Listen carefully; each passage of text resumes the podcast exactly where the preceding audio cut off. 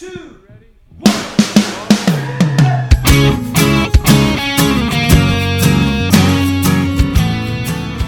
Hello and welcome to Say That, the podcast where your big questions get real answers. My name is Matt King. I'm your host here in the city of Chicago.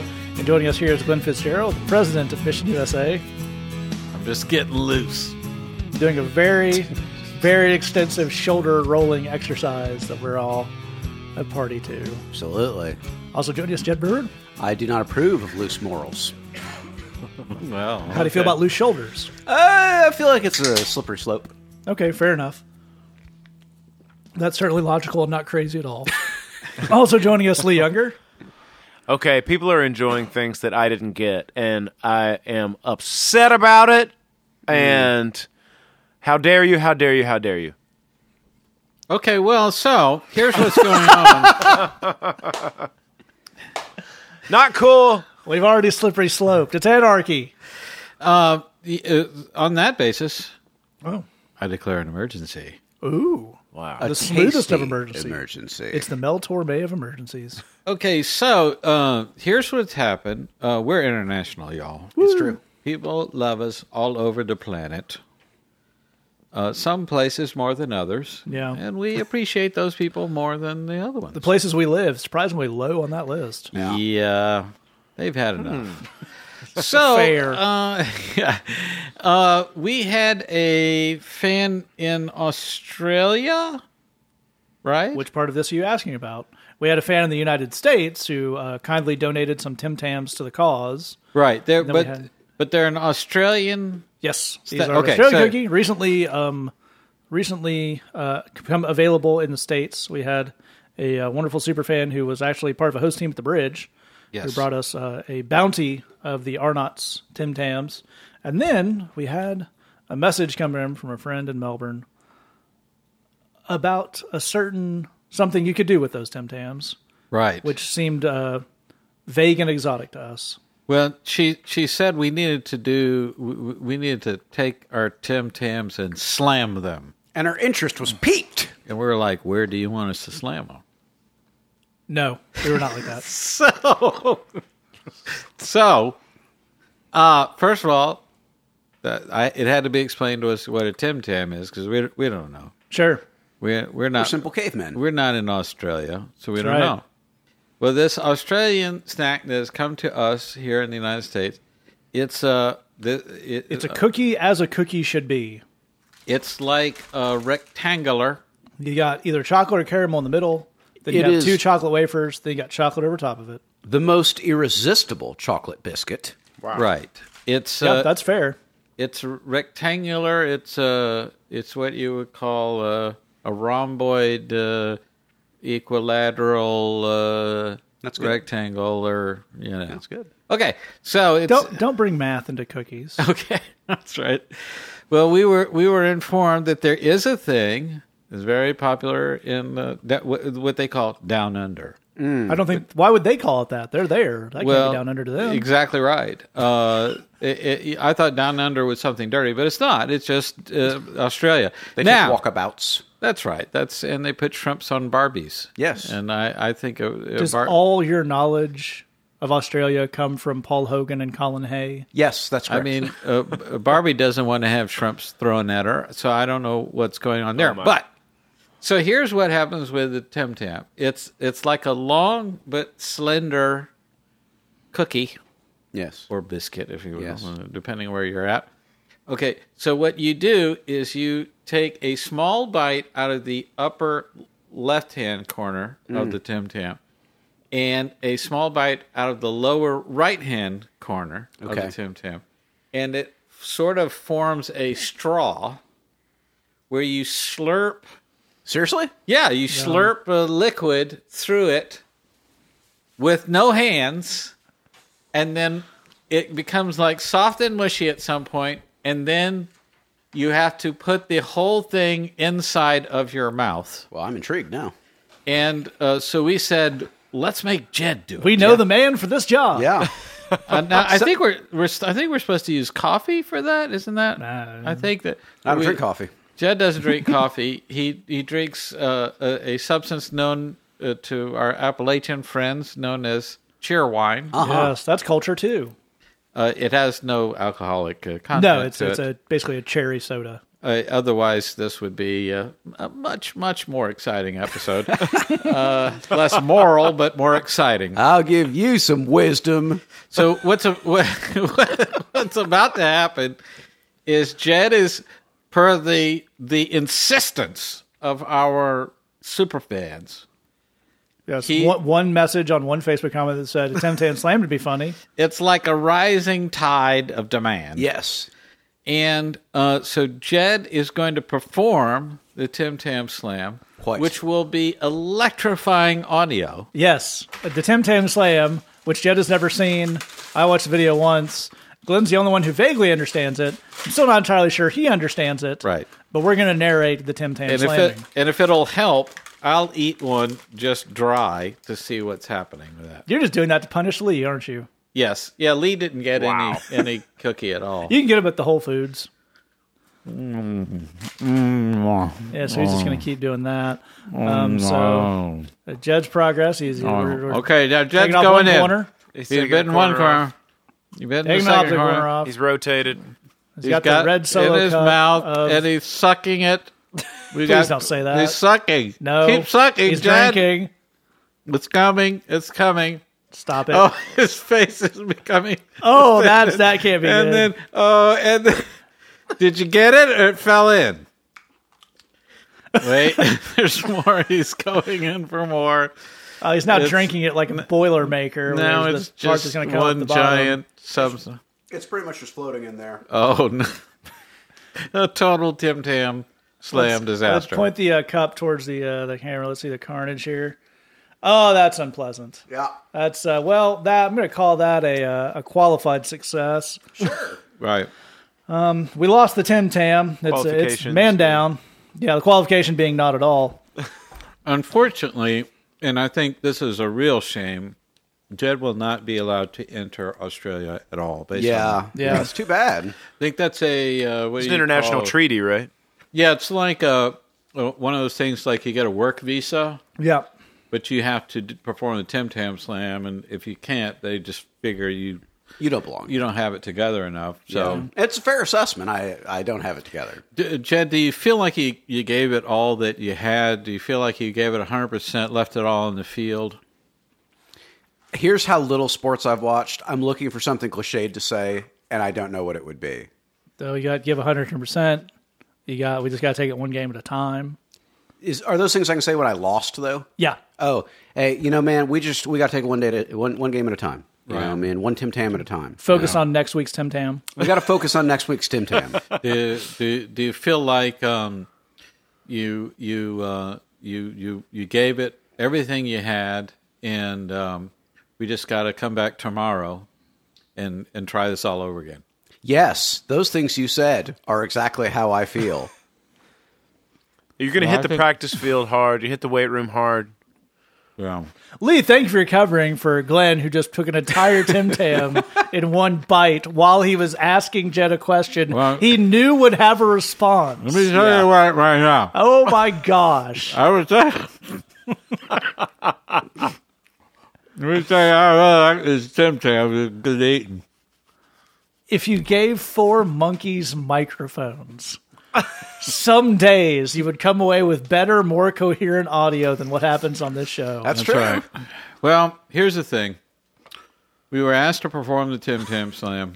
yeah. We We Didn't. we we made an attempt. Jed horribly, horribly, horribly failed. as is my tendency. Disappointed all of us. And even worse than his horrible failure was his his just completely passive acceptance of Yeah. total failure. His refusal to feel guilty about it. The entire Tim Tam is just descended into his drinking cup. He shrugs his shoulders and just Upends it. upends it to eat into the whole his- unholy mess. Just the, just the complacency. Well, to go back to the sports analogy, it's as if, and this is the, the press conference I always want, the honest one, where after someone loses a game, they say, "Well, you know, Jim, what is what do you got to do for next time? How does it feel?" Instead of being like, "It's really tough and I hate to lose," it's like, "Now I'm still rich, so it's fine." Yeah. Just the nonchalance that with which Jed accepted failure is something I think we can all learn an important lesson from. And uh, Glenn is now not only cramming whole Tim Tams in his mouth, but just not even paying attention and reading the back of the box. Hydrogenated palm oil. Ooh, that's a good palm I'm oil. going to go ahead and declare emergency off for us. Yeah, I don't know if we're gonna get any wisdom out of Glenn. He might just keep going with the Tim Tams. I'm going to take the uh, the box of other Tim Tams off the table. So Glenn can't see 'em. Emulsifiers. Hydrogenated palm oil. You know, Glenn, sometimes, believe it or not, I question your uh, commitment to this show. They're made in Australia. so there you go, y'all. Technically true. Well, we tried our best and we failed miserably. The lesson is never try.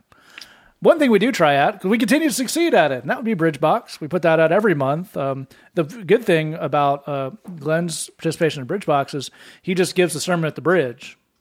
So he, when he doesn't have a mouthful of cookies, 'cause it would be rude to do that in person. So we don't have to like we don't have Glenn sing on the songs because he might just come in with a mouth chock full of biscuit Yeah. and then try to sing Amazing Grace and get stuff all over the mic. So we don't want that. Right. So we, we have that. We have songs. We have sermons. We have Bible studies. Lots of great stuff every month based around a topic. What's our topic heading into October? Heading out to is how do I stop being afraid all the time? There you go. So lots of good stuff on that. Um, only eight dollars a month. Check it. Head on over to missionusa.com slash bridgebox. Check out what all that's about. All right, we're gonna jump to our first question here. It came in anonymously, and it says. I started dating this guy who's also a Christian, and he and I are hitting things off in terms of compatibility, faith, values, and cultural backgrounds. We set boundaries well. The one thing I have a problem with is because he is my first boyfriend, I feel like I'm on cloud nine. I think about him all the time and how he makes me feel. I know that I'm supposed to serve and love God with all my heart and soul, but how does one stay focused when being in a new relationship? I am so distracted now. Uh, Lee, you deal with a lot of young folks going through that first kind of um, blush of relationship stuff. And uh, what would you say to this? Uh, I would say, question asker, thanks for writing in. We're going to ask you to sit over to the side for a second while we try to gather all of Christendom and say, way to go, guys. You ruined happiness. Yeah. You took happiness and joy and loveliness and you completely ruined it. Yeah. You made people feel bad for things that are nice. Someone has found someone with whom they are compatible. They are walking with the Lord, setting healthy boundaries, and yet they still feel guilty. Way to go, Christendom. You did it. You did it. You took something lovely and sweet and made it horrible. Uh, question asker, it's not your fault. Um, and uh, th- this is the thing: is that people really do feel bad for being happy. Um, you're you're supposed to be happy about this stuff. This is not a bad thing. You're supposed to enjoy those those feelings of of being in love. I mean, God put all that in you. This is supposed to be fun. Dating is supposed to be fun. Um, being in a lovely relationship, especially when you're doing this thing well. You know, you you're uh, you're enjoying the time that you're spending together. You're making a connection. You're you have had this conversation about setting boundaries, and you're maintaining those. I mean, this is all positive stuff. Uh, you know, the the only thing that's that's not good here is that that, that we have some some uh, there, there's some fear that there's a nebulous reason out there that we should feel guilty about this. You know that that that I I shouldn't I shouldn't be into this. I should, you know, I should probably be miserable. That would be more holy. Um, you know, I, I would say you should enjoy yourself. You should enjoy this this this whole deal. Um, enjoy the way it feels. Journal about it. T- talk to your friends about it. Just the whole deal. Enjoy it. it now, and, and if you really want to make sure that your walk with the Lord is still where it needs to be, then I would say, you know, feed off of this new energy and joy and everything and, and find out what the Lord has for you and just and just serve him. And and if you really want to turn this up, find a way that you and this dude can serve Jesus together. Um, that is fun on a whole different level as far as the relationship stuff. But but man, I, I would say congratulations. You're you're in something that's supposed to be fun, and I, I hope that you can enjoy it. I hope you can uh, just that that you can kind of look back at the whole Christian thing and just say, you know what, guys, I'm going to give myself permission to enjoy my current happiness. Yep. Um, let's let's figure out a way to do that. Yep, I think that's a very worthy goal for us all. And Glenn, I'd love for you to to pick us up there, and um, there is a uh, a reality here, which is this distraction thing, which I think, Yeah. Clint's at least pointing out, that's that's real. By the way, you're not making that up. That, Yeah. uh, not that you are distracted, but that people are trying to convince you are distracted. Right. This right. idea of how can you love God if you're just out there being happy? That's right. And and uh, again, that you you get that message, and I've started applying to all things because they're if God gave you a relationship, maybe He wants you to enjoy that. That seems to be missing from this equation. Yeah, for sure. I mean, I, is distracted a bad thing? I mean, in other words, if you if Was all the time that you're now spending thinking about this dude, thinking about uh, the deep spiritual truths and how to serve the needy? exactly right. Yeah, is is it okay that I just don't care what Congress is doing right now because this dreamy guy is really hot for me? Irresponsible. I think that's okay. Be distracted. That's kind of what life Stop thinking all about your boyfriend and think about Kashmir for the love of all that's holy. Right. You, know, you mean the Zeppelin tune? Both. Okay. you mean the sweater? Yes. Okay. so, yeah, I mean, ultimately, I think there's a sense of um, wanting to orient ourselves by finding the fear. And that's not going to work well for this relationship at all. It's not a holy thing. It's not a godly thing. It's not how godly relationships are put together. You don't say, what should we be afraid of? And then we address that. It's, it's, it's really good to have the kind of energy and the excitement that you feel, if that's distracting you towards something positive away from something negative, that's good. It's good to have distractions from negative things. But I think it's about taking that energy, that positive energy, and channeling that towards something good and productive, exactly as Lee was saying.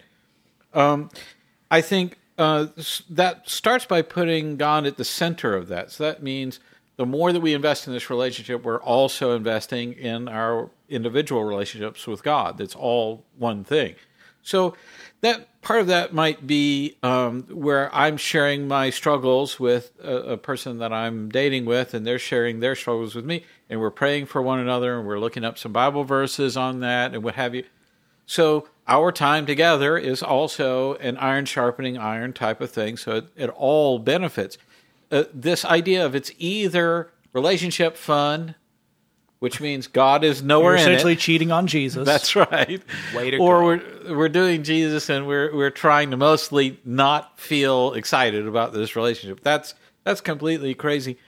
Um, but as as Lee is saying here, uh, in fact, I'll take what Lee is saying and, and go an, uh, an inch further in saying let's let's start talking about a calling for this relationship. That might be a bit of an elaborate word, but let's find a, a sense of purpose for it. Let's let's find a project that you and this person can do together. That might be uh, volunteering uh, with the youth in your church. It might be uh, doing a Habitat for Humanity type of thing, uh, going to a soup kitchen, uh, any kind of thing. It, it could even be organizing a Bible study together, inviting your friends over, whatever that might be.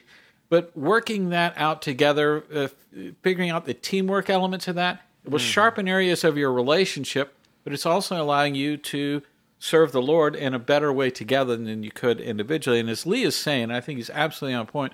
That's where the really intense fun is for, for a Christian couple. That's absolutely right. And Jed, if I can uh, impinge on you to share a personal story, that's actually you have some firsthand experience with that, being that you were in full time ministry when you uh, met your wife and kind of went through this thing as it is described, right? Sure, absolutely, absolutely. So today I'm married to a woman named Hallie, and uh, we She's better than you. she is better than me in every way, and it's not close. Yeah. uh, but we Good job. Yes, yes. It's like a Wonder Woman married like a monkey. yeah, no, it's exactly like that. Yeah. it is exactly like that. And uh, Like went to the zoo and Yes, and picked out a monkey. Yeah. Yes. It basically my main mission every day is just distraction to keep my wife from noticing this. Right, Yep. right. Because, you know, keep it up. yeah, it's one of those. Hey, you see how the trash has been taken out? Yeah, focus on that. That's good. That's Right, great. right. Don't don't don't don't think too hard about other things. That's right. yeah, Hallie's better than me in every way, um, and we have you know we're very very blessed to have a marriage where we are able. So the the definition of a Christian marriage is one where each person in that marriage is able to serve the Lord more effectively than they could as as a part of that marriage than they could as a single person. That's the definition of a Christian marriage. And I'm super blessed that Hallie and I have a marriage where that's true. We're we're both able to serve the Lord and do things that we could not do as single people that we're, we're able to do as a part of a married team, and that's that's awesome and it's fantastic. Here's where that started. I went on my first date with uh, my now wife, and I was so bowled over with excitement and being smitten, and this is all I can think about. Glenn can attest. I'm not, you know, sometimes you hear Christian authors say, I saw her from across the room and I just knew.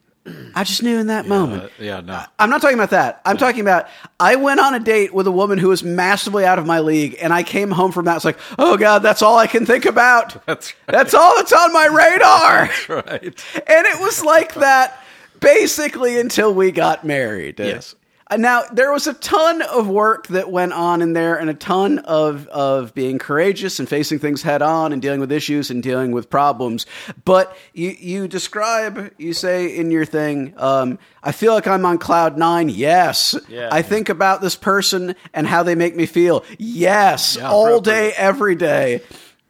Um, I'm so distracted now. Yes. When I began dating my wife, that was all I could think about. Right, right. that was all that was on the screen of just about 24 And, hours and you needed to focus on that, Jed. and I really did. you had to really focus on. I gotta keep this going somehow, and it's Yeah. gonna take all my brain power to figure it out. And fortunately, I had godly people around me who came in and said, "Yeah, no, no, focus on that. That's I have no idea how you convince this woman to go on a date with you, but Right. focus strongly and sharply on that. Let's figure that part out."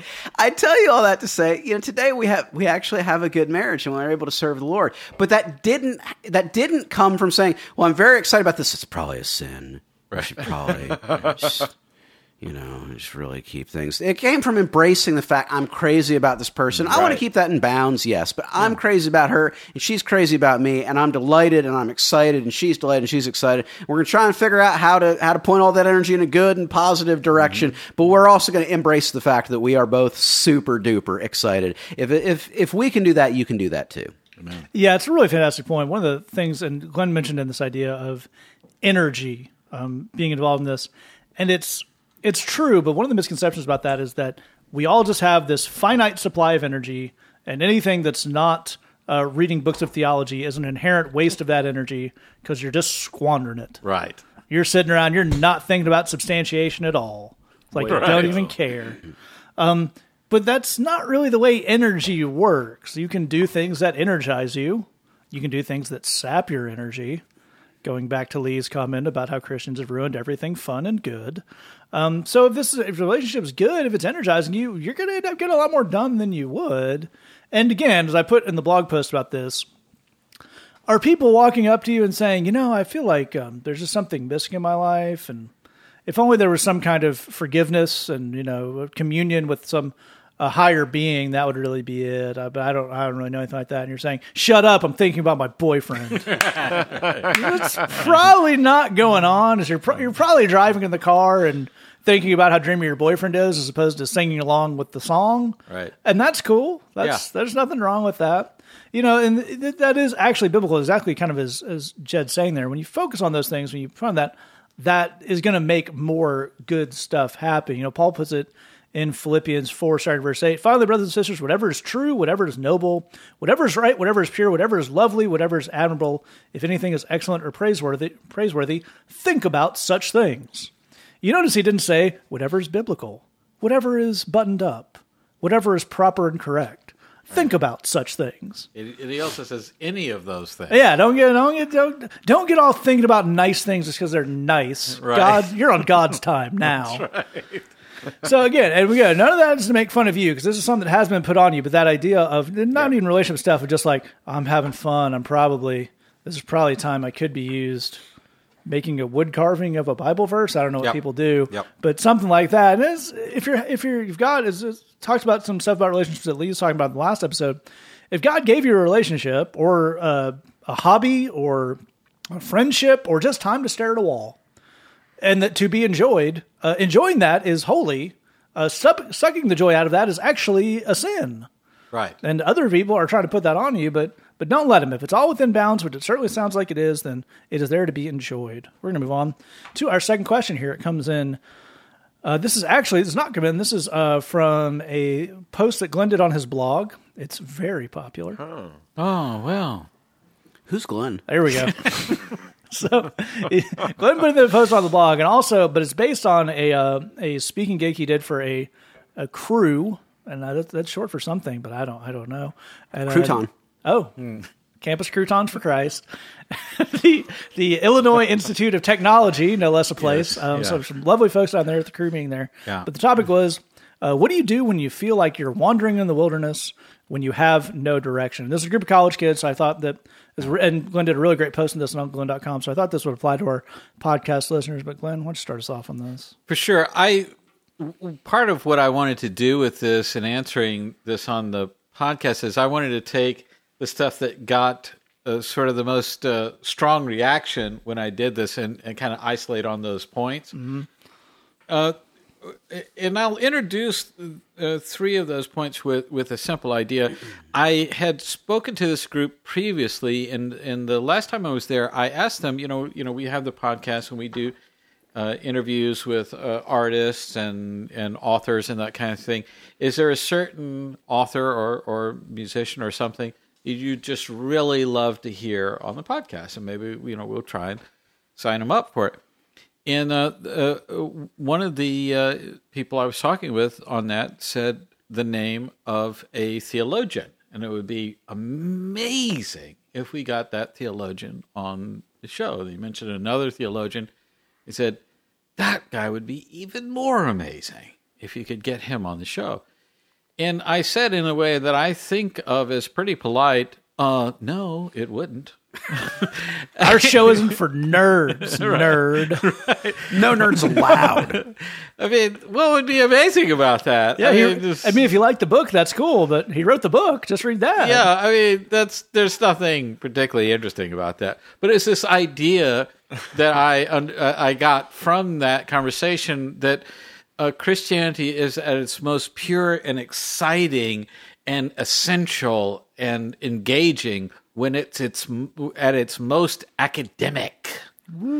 And that is super crazy, insane, not true. That is the opposite of what Jesus said uh, to the religious leaders that he came and he dealt with. But the reason why I bring that up is I think when you have an academic focus on your Christianity, when Christianity is something that you read about, you will discover that you don't have any sense of purpose uh, and that you don't have that sense of direction in your life because academics doesn't give you that.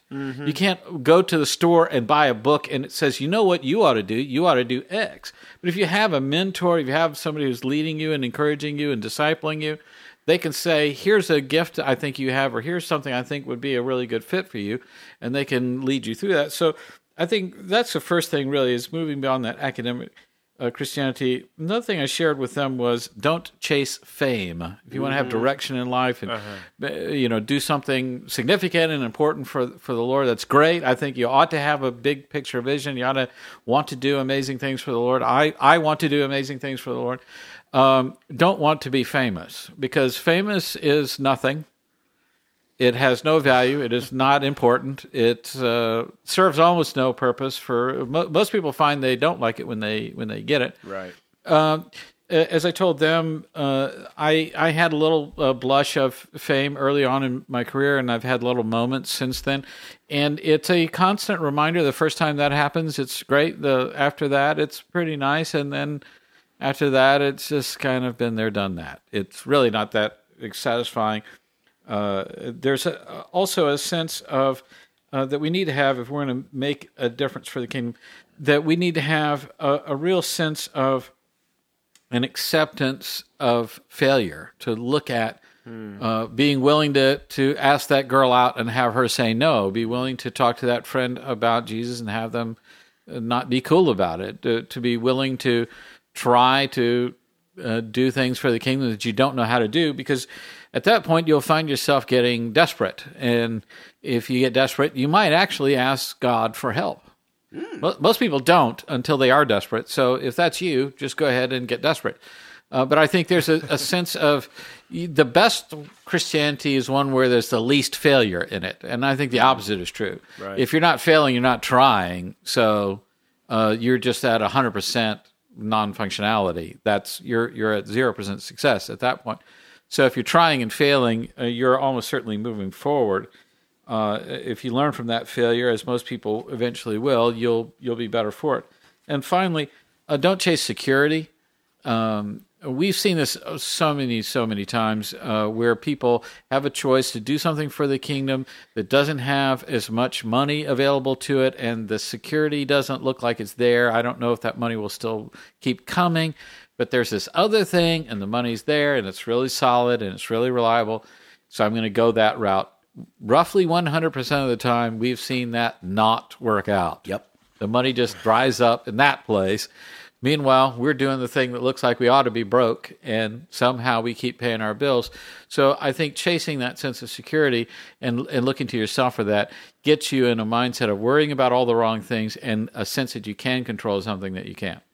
Absolutely right, and I think that's a really fantastic place to start us off. And Jed, I like this. I'd love to you pick us up there. I like this wandering in the in the wilderness analogy. Yes. and I think Glenn gave us a lot of uh, navigation points based on that. Why don't you give us some more? Okay.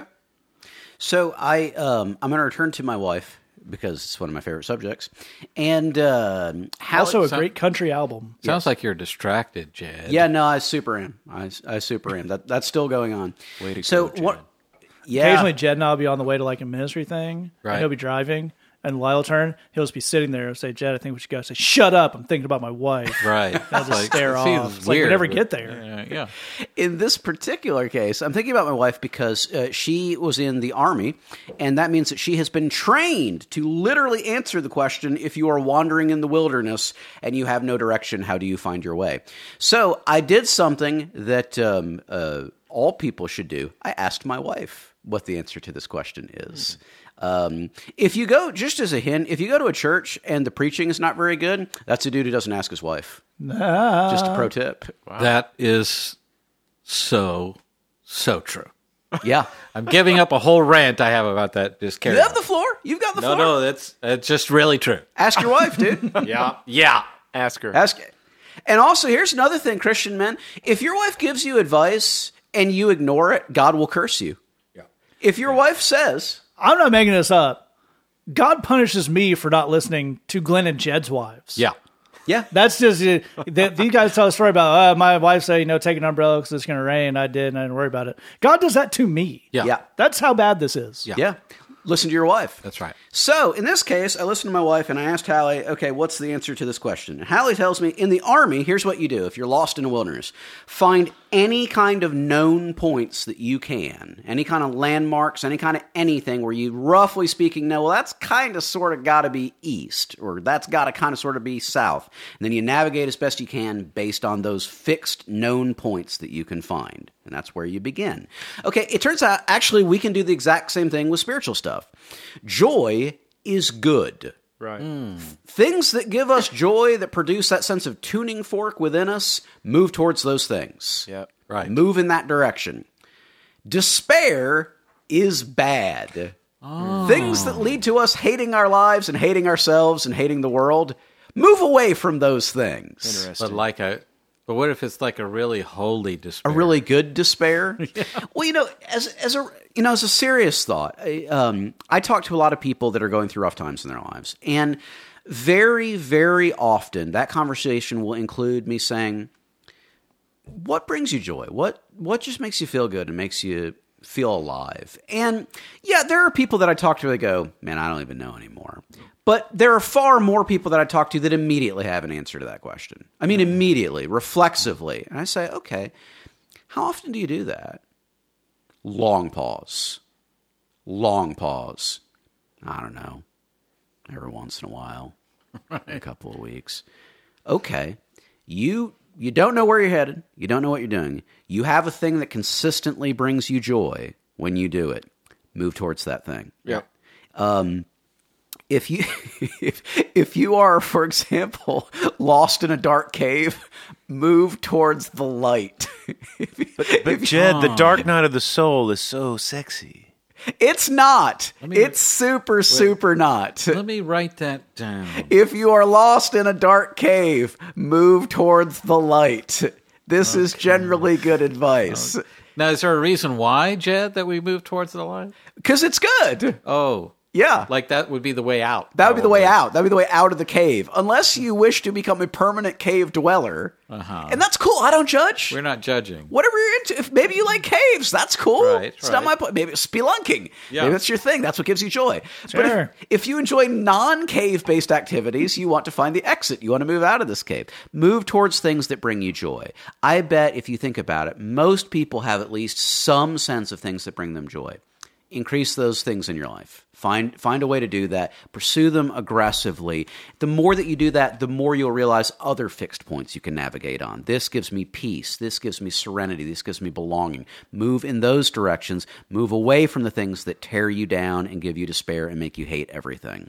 That's a really fantastic way to go. Don't stay in the cave, folks. Don't stay in the cave. If you get one thing from this, just don't don't leave the cave. It's great. It's, it's warm out for a little while longer. I think I it's like uh, really caves. stuff. And Lee, I'm wondering if you these guys have given a lot of really good big picture advice. I'm wondering if you can give us something kind of a practical. I could go do this tomorrow and get started on this journey. Yeah, I love I love that setup because I think for a, a, a lot of folks and especially young people, the answer that they want is the big picture answer. They want to know Yeah. what what what is the thing that I'm going to do for the rest of my life that's going to be the answer, you know, if I'm wandering in the wilderness it's because I don't have my whatever that thing is, career and stuff like that. One thing that we should say to young people, especially folks coming out of high school or folks who are in university and stuff like that is a lot of people have many, many, many different careers throughout their life. Um, it's it's not everybody that picks the one thing and stays there for their entire life. That's their purpose, that's their point, and they just stay there and love it the whole time. Lots of people change over the course, but for most people, the reason that they're wandering around is they want that big answer. And the deal is is that there are not that there's anything wrong with finding your career and finding all that kind of that's all great. But in the meantime, just as Jed's saying, there are some things that you can chase right now today that are small, practical things that can give you a lot of peace, a lot of joy, a lot of a sense of satisfaction. And um, and for instance, like if you so if you go to a church, there are things that there are classrooms and hospitality tables and different things like that that have to be set up. Uh, there might be sound equipment that needs to be loaded in, loaded out, that kind of thing. And if you decided I'm gonna I'm gonna talk to somebody and find out when the setup happens, and I'm gonna come early and I'm going to help somebody just by setting up, or I'm going to run some Xerox copies for some for some Sunday school teachers and and set up some chairs and and and brew the coffee or whatever the thing is. That is something that you can do right now when you don't know what your you know long term whatever is, and it will actually make a difference to a lot of people. Um, if you were to go down to Walmart today and buy some some blank stationery and took a pen and then asked yourself the question who is somebody in my life that could use a word of encouragement right now? Having a hard time, had a tough week, had a big thing that they're going through, and you write them a note of encouragement, a handwritten note, and you get them to get that to them some, you know, in some way, mail it to them or you know leave it in their car, whatever the deal is.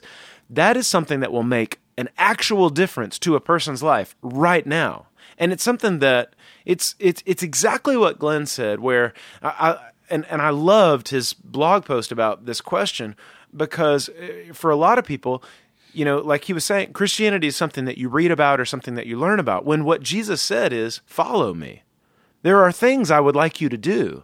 And there are things that you can do right now. Like the Paul in the book of Romans chapter 12 said, if you have the gift of encouragement, then encourage people. Amen. And so that's something that you can do right now. While you're at Walmart getting the blank stationery, grab a brownie mix.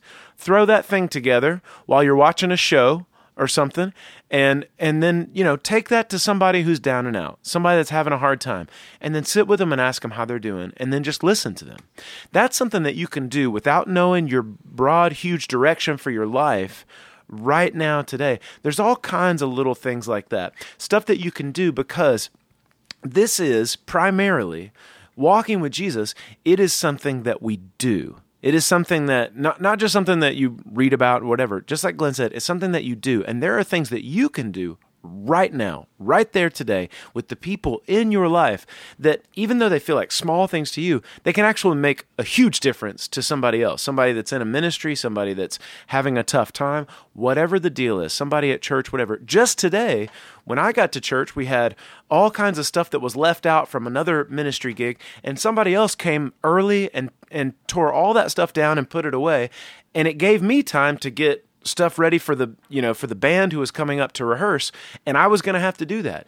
And so the person that came and showed up and did that thing early, they made my whole morning different. And so that's the kind of little stuff that you can do. And I promise you, it's going to make you feel better. It's going to give you that sense of service, that sense of even in small ways, we're moving the kingdom forward. It's going to make you feel differently about your life and feel differently about your day today.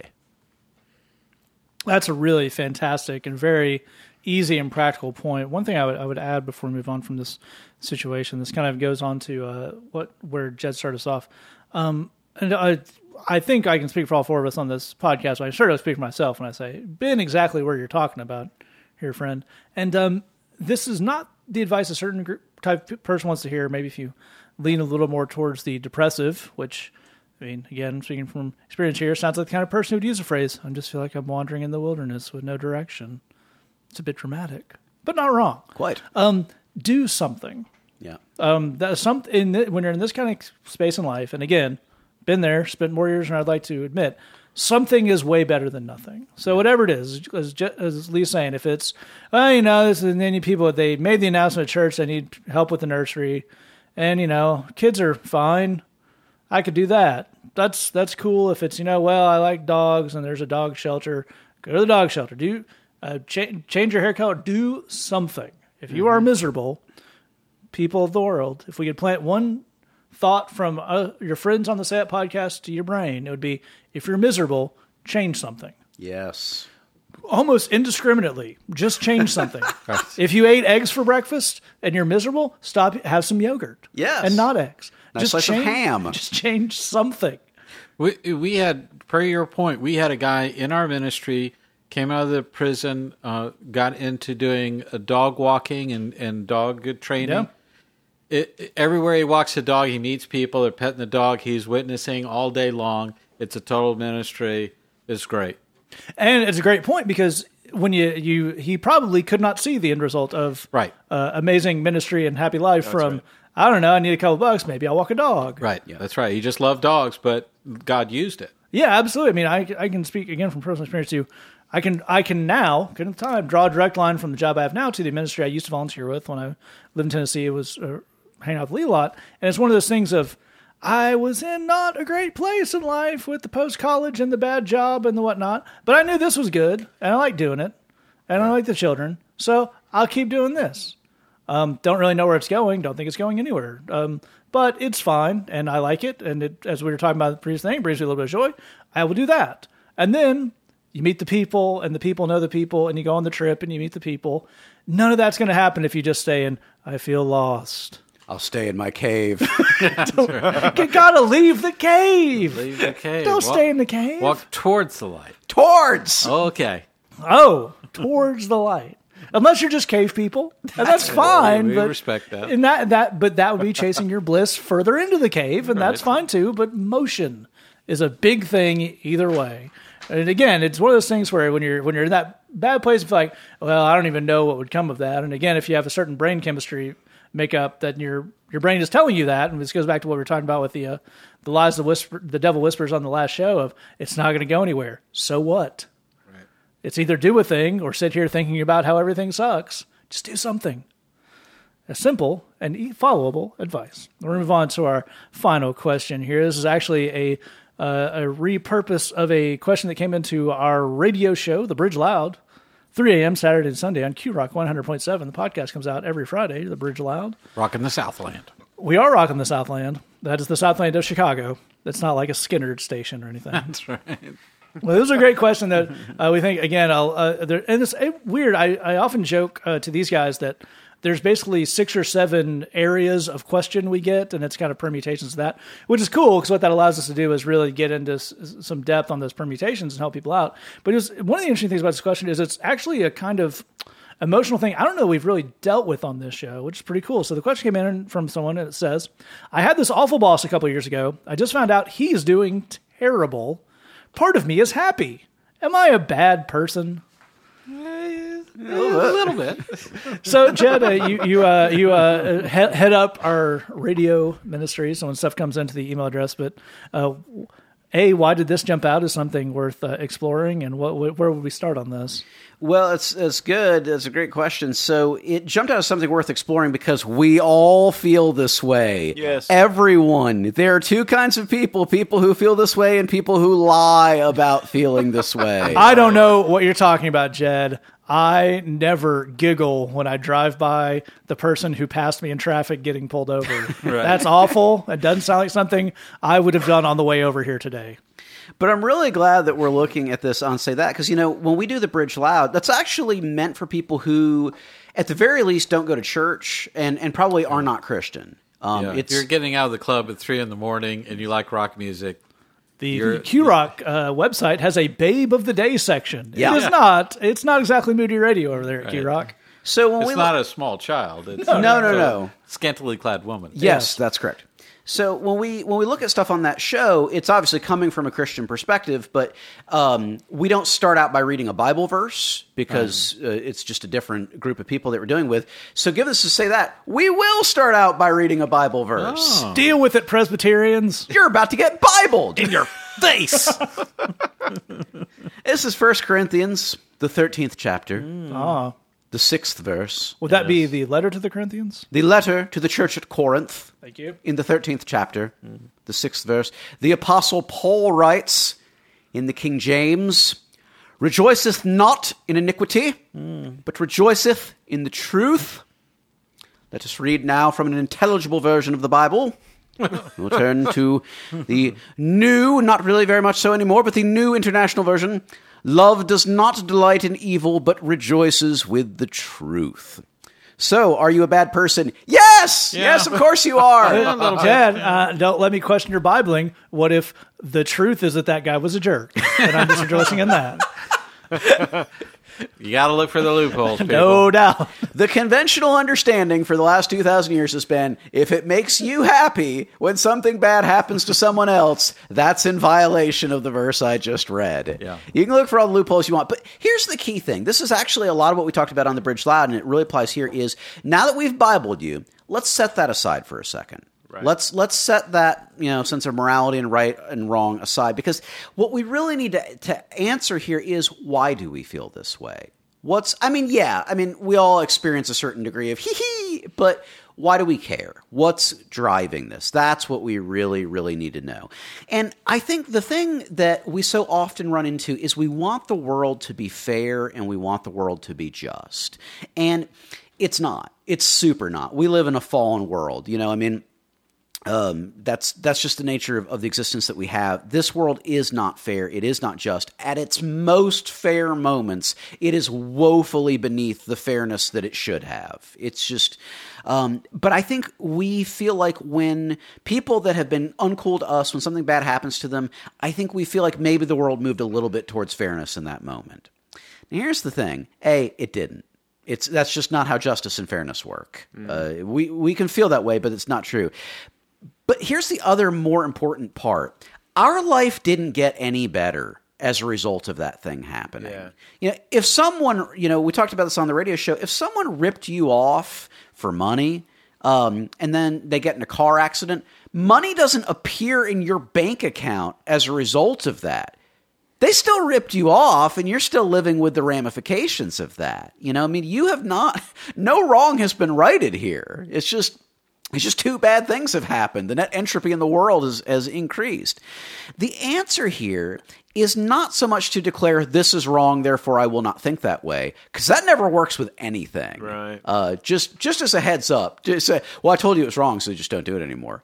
That literally never ever works. I hope I'm not the first person telling you this. Um, but the the answer is build your own life regardless of what is happening with the people that have been uncool to you. If you go around measuring your life against people that have been un- uncool to you, you are still dancing to their tune they're still pulling your string. They still have an enormous amount of influence on your life. But if you, walking with the Lord, build a life that is good and satisfying and exciting, where you can get to a place where, in a holy sense, you say, I don't care. I just don't care. It's. I hope they're doing fine, but I don't. I got my own life to live. I, I don't care. That's the place where we get peace. That's the place where we get freedom. That's the place where where we uh, have reached a, a sense of, of healing and maturity. And that's the thing that we want for you. And the thing about rejoicing in the wrong is, and why God says not to go that route is that's pointed in the opposite direction. That's pointed in the direction of them more influence in your life, not less. Yeah, that's a really, really important point there. And Lee, I'd love to get you to pick us up there because I think another important aspect where we can jump off what uh, Jed was saying there is yes, you're a bad person. That's the whole point Yeah. of very large chunks of the Bible.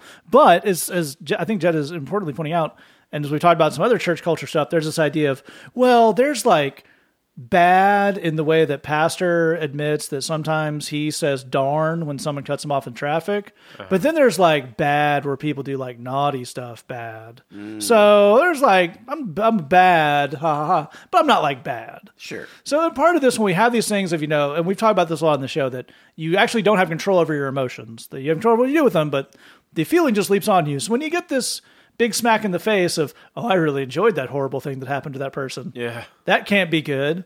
That's that's telling us a truth about ourselves that while immediately unpleasant can be a door to freedom if we follow it, right? Yeah, absolutely. I think uh, I, I love the way Jed said this earlier because the the idea that the ought tos ever get me anywhere, uh, I, I- I need to I need to move past that. Um, I, I've never gotten anywhere with the ought to. You know, I I this is a bad thing, and so therefore. Um, I, I ought to be, be a better person than this. Well, that's just not going to do anything for me. I, I ought to eat kale three meals a day. Ain't gonna happen. yeah, that, I mean, here's the deal: it's like when when somebody's been a jerk to me, and then something awful happens to him. That feels amazing. I mean, it just is wonderful. It's it's delicious. You know, it's just I love everything about it. I mean, the it's like there's like like the Schadenfreude. I mean, it's just like it's even that's just a great word. I enjoy the I enjoy all the pieces about it. You know, and so uh, you know the thing that I try to do is when this feeling leaps upon me, as as you say, Matt, as I, just try to be real honest about it. Um, uh, and let's start there. Um, you know, in, in my relationship with the Lord or whoever I'm talking to or whatever, I just try to be real honest with myself about it and say, okay, uh, this thing that it it feels awesome that that that person fell down right there and busted their nose. That's that is that's exactly what should have happened because I don't like them, and um, that feels great. But for me, I, I need to move past that by saying uh, that's not a great thing in me. And so, what I'm going to try to do is, I'm going to try to keep this whole emotion to a dull roar by, I'm just not going to engage this anymore. I'm, I'm not. I'm going to try to not engage the conversation further because I like it a lot, and if so, if I stay in there, I'm I'm going to make this worse. Um, and and the reason I say that is, and and I think that makes a that idea makes Christians uncomfortable because it's like, well, are you just admitting that you've got this this thing in you that's not good, and we're not going to really address it? And and uh, kind of because that always feels that way to me. I mean, I- hate to say that, but I, I have a lot of areas of sin. You know, I, I don't know uh, about these people that are like, you know, I'm I'm pretty much already there. I, I'm not that way. I've got a lot of stuff that the Lord is working on. I can't do all of it right now. And so some of the stuff I need to kind of table it and and come up with some best practices for when I feel it. Does that make sense? So I feel this thing, and so what I'm going to do is I'm going to do the next 5 minutes well, not get to a place where I never feel that thing ever again because I ought not. Um, in other words, when I feel this kind of bad way about somebody that's done me wrong, I'm just going to try to be real honest about that and then not engage the conversation further because that's not good for me. Um, that's that's not going to take me to a good place. But I've got to start with the honesty. I can't pretend that I don't think it's awesome that somebody got their comeuppance. I, I, I, that's not going to help. That's just going to that's that's that's going to be hypocrisy because I really do feel that way. But what I, what I can do is, as the Lord is working on many many things in, in me at once, uh, you know, the thing that's not at the forefront of what the Lord's doing, I'm going to try to keep that to a dull roar by keeping some best practices engaged, and then I, am gonna I'm gonna make the main thing the main thing. But I got to be honest about what I'm actually going through. Amen. That's very very good stuff.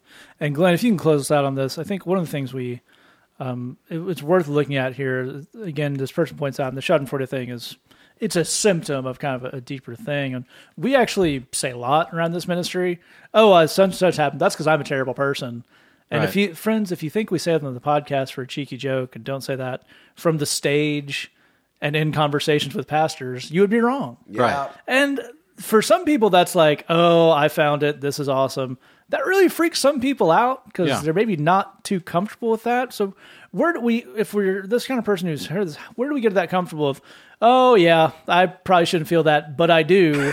so what's the end of that sentence that gets us some sanity? Well, I think the, the if I think of myself as basically a good person, uh, I end up being reminded that I'm not quite a little bit because I'm imperfect and that imperfection comes around at a fairly steady and predictable rate. If I think of myself as a bad person, though, then I am tempted to think I'm supposed to feel bad about myself that I am bad. Sure. And that's the part where we really need to question that. Why am okay? I, I make mistakes, I do things wrong, etc., and so on. That means I don't deserve love. That's not how love works. You love you love a child whether they behave or not. I mean, it doesn't make any kind of sense. Love doesn't depend on behavior. It doesn't isn't measured by that. You don't have that kind of relationship.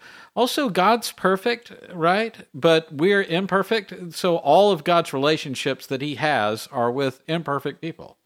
I'm going to die imperfect. I'm that's never going to change. Right. A perfect God has a relationship with an imperfect human.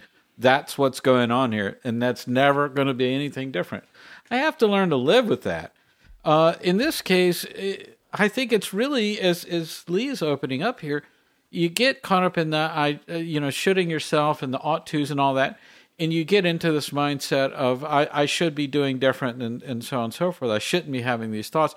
What's more important, as both these fellows are talking about, of engaging and, identifying with those feelings and then pushing through, and and really in many respects, kind of following those thoughts to their logical conclusion. Uh, so, for example, if you have a relationship with someone, let's say, and they break up with you, you're dating and they, they break up with you, but you're feeling angry towards that person, and let's say something unpleasant happens to that person, and you get a little bit of a dark thrill about that, and you hate yourself for feeling that way, but that's just how you feel. Okay, but here's the thing you feel bad that they broke up with you. Here's the question you, again, engage with that feeling. Here's the question you have to ask yourself do you want them back based on the mm-hmm. fact that they've done that? Mm-hmm. If you don't want them back, then being broken up isn't a thing that you have to be angry about every day. You're better off.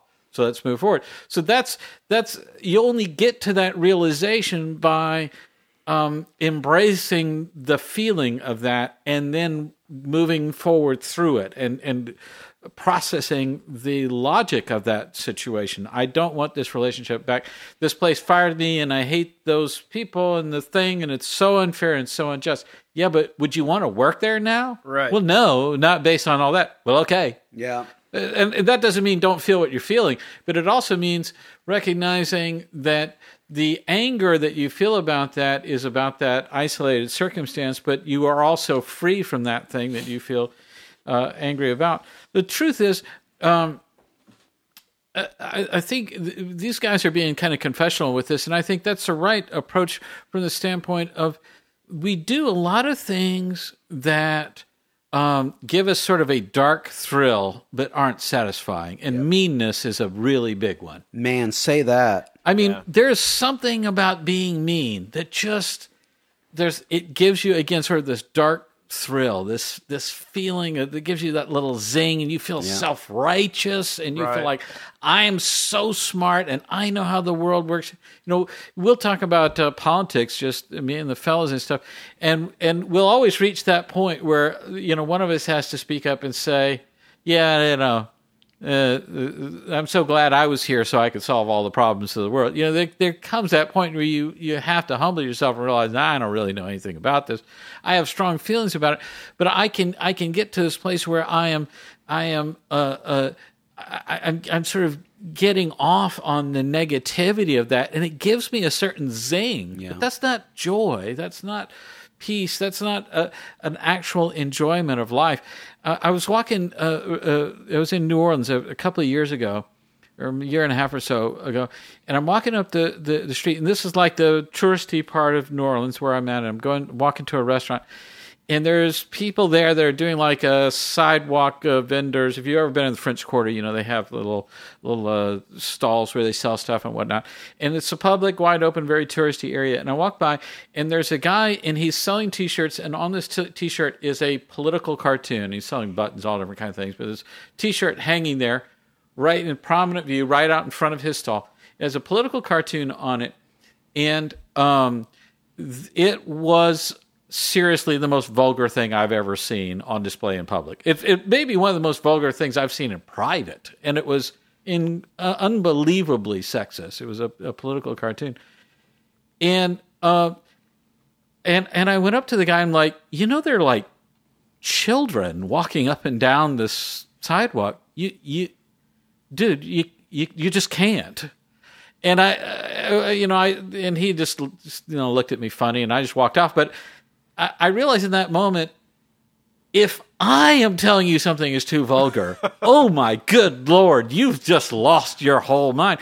But how do you get to that place? You get to that place because it it gives you some sort of feeling that you think of as good. You think of it as good, but it's not satisfying. It doesn't elevate you. Doesn't allow you to get over these things. All, what all these people are, are, are saying on this podcast is uh, you overcome these awful things that happen to you when you get to a place where you can dust your shoulders off and just move on. Yes. Yeah, that's the real thing about that. And not only dust your shoulders off exactly as of someone who has done you wrong, that's also exactly the right advice for when these feelings and thoughts come on you. Yeah, yeah. We talk Yes, about we talked about before about you know the the verse about taking every thought captive. And that's that's true. Sometimes that is so that you can discard it.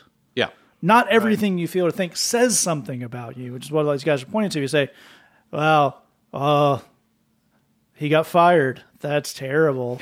I'm smiling because of how terrible it is. Right. There's moments to say, as these guys are saying, "I mean, what am I getting out of that? yeah. Nothing positive." That's right. But it also that's that's different than saying, "Oh no."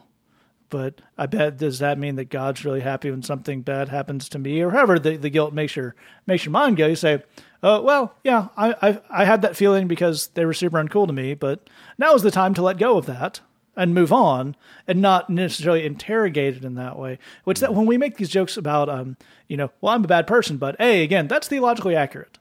Um, the, if you want to get your your full uh, reformed on, we're all super bad people and never going to be good people. We're bad, Right. But then when you get to a certain comfort of that, as as Glenn is saying, actually, uh, our fr- our coworker Pete and I were at uh, Cook County earlier this week, and that was something I was I was talking to the guys about and saying, You, you mean Cook County Jail? Cook County Jail, yes. Well, we were in Cook County, Yes, yeah. a very specific part. Yes. Um, we were at Cook County Jail and uh, t- talking to some guys at chapel service, and the topic was not exa- exactly about this, but it was something like that. We're trying to do good, and I worry that when I mess up on that, God gets mad at me.